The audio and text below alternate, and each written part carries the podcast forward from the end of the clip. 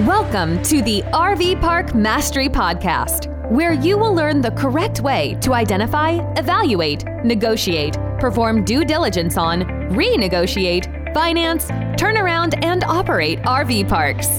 And now, here is your host, the fifth largest owner of R V and mobile home parks in the U S, Frank Rolfe. You remember back in World War Two, Switzerland was a neutral country. They didn't align themselves with the U S, Britain, nor with Germany or Italy or Japan. They basically refused to commit to anybody. They just wanted to be left alone, kind of like Greta Garbo. And in that way, they could do what they wanted to do without having to worry about any repercussions. Well, this is Frank Rolfe with the R V Park Mastery Podcast. I want to talk about being like Switzerland, how to be neutral. Because when you're not neutral, when looking at buying an R V park, you can get yourself in trouble. Now, why is neutrality such a key item? Well, the problem is when you stop being neutral, when you start taking sides in your brain of whether you're going to buy that R V park or not, you put yourself in a precarious position because you often start selling yourselves on the good attributes and overlooking the bad. Or it could go the other way. You could be over overly focused on the bad and never really notice the good. So you got to keep your white lab coat on at all time and be completely impartial, completely just simply focused on the facts. Well, that sounds easy enough, right? But how are you really going to do that? Because you're all excited about buying the R V park and you're looking at what the numbers might be, or possibly you want to move into the thing and self-manage it. It's hard to remain impartial. So here are some tips to help you try and remain impartial when you're looking at buying the R V park. Number one, make an agreement with yourself that you will make no decision until all the due diligence is gathered. I think this is a very important initial building block. Now, as you gather your due diligence for an R V park, it's a good idea to get a three-ring binder and a bunch of those little plastic sheets we used to call slick sheets in high school debate, those plastic pocket folders that you can put papers inside of, and number those corresponding to all the elements you're going to derive in diligence. And your initial goal is just to fill in all those slick sheets to get that paper insert in each one, which each item represents an item of due diligence. And don't make any decisions until you get all of those filled. So make it almost like a video game. You're not going to make any decision. You have this agreement with yourself. You won't do anything until you have completed the due diligence. So in that way, you have not making any initial thoughts as to whether you're going to buy it or not.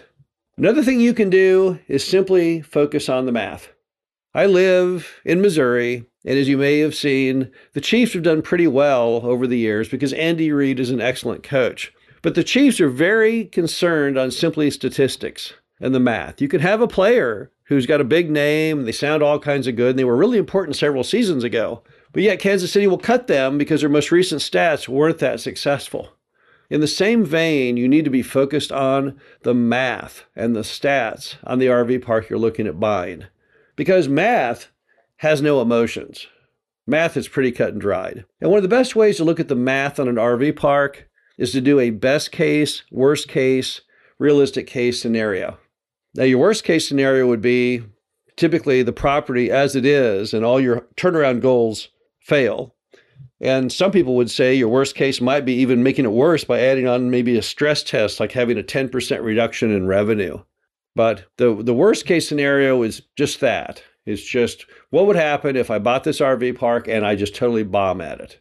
And then you've got your best case scenario. That would be everything works properly. All of your dreams come true. You buy it, you put in all kinds of new internet marketing, and you push that, that occupancy and that revenue up double what it was from mom and pop. Or maybe all these things you thought you could cut costs on and they all succeed. So then what is the best case scenario? And then what's the middle of the two, known as the realistic case scenario? It's not the best. It's not the worst. It's somewhere in between. How does that work out for you? And then look at those three and then say, number one, can I survive the worst case? Number two, would I be highly excited by the best case? And would I be happy with the realistic case? But focus on that. Focus on the math, the actual dollars, how much you will make in each of those scenarios, and help let that drive you to decide whether to go with that deal or not. Another key feature is promise yourself you will not tell anyone at all that you are buying the R V park. Because what happens is if you tell people you're buying an R V park, it's going to push you down that path to do it because you'll be embarrassed if you don't. So if you tell all your friends and neighbors, yes, I'm going to buy this R V park in Idaho. Well, if you drop that deal now, you'll feel kind of sheepish, kind of stupid. You told all your friends you're buying the park in Idaho. They'll say, hey, did you buy that R V park in Idaho? And you say no. Well, then they might look at you differently, like, gosh, this guy is not very good or isn't really a very, very, very, very smart investor. So don't get involved in that. Keep that information to yourself. Don't tell people you even have one under contract, because the minute you start talking about it with others, it's going to potentially sway your thinking. You do not want to be buying an R V park that isn't the right one for you, that you've determined is not right in due diligence or financing, and then have to go forward because you feel embarrassed. That's not a smart way to be. That's not, that's in no way part of being neutral. Also, another way to maintain neutrality is after you've gathered all of your due diligence, after you know all the facts on the property, then seek out the input of others and say, what do you think about this deal? Is this a deal you think would be smart? Do you think it would be bad? What, what are your thoughts? And get their input before you make that final decision, because they are also at that point probably completely impartial. They don't really know much about the deal. They don't have any skin in the game. They're just telling you what they think. And sometimes when you talk to them and get their feedback, it helps you make decisions, because now you can test against them, playing devil's advocate. What about this? What about that? And you'll find it actually helps your decision making out too. But again, you must do all these things while wearing your white lab coat in the complete absence of making any firm commitment. Now, you're going to reverse course, of course, once you get your due diligence done, because you then have to make a tough decision. Do you want to go forward? Do I want to go ahead and try and get financing? Because when you go forward to get financing, now you're going to start putting money out in the form of third-party reports, et cetera. So that's when you're going to have to flip and go from being Switzerland to a more committed country, because that is the moment in which you actually do have to take sides. You have to make a choice. But as long as you've remained impartial during your due diligence inspection period, then that's going to put you in much better stead, because you're going to have a much clearer head when you make that final decision. You're going to reflect back on the diligence. You're going to look at those numbers. You're going to listen to the opinions of others. And by putting all that together and without having any additional commitments from telling people you were going to do it or weren't going to do it, so you have no feeling of guilt or embarrassment, now you can truly make a smart decision, and not one that's been influenced by factors other than the strict math and the strict science of whether or not that R V park will work for you. This is Frank Rolfe, the R V Park Mastery Podcast. Hope you enjoyed this. Talk to you again soon.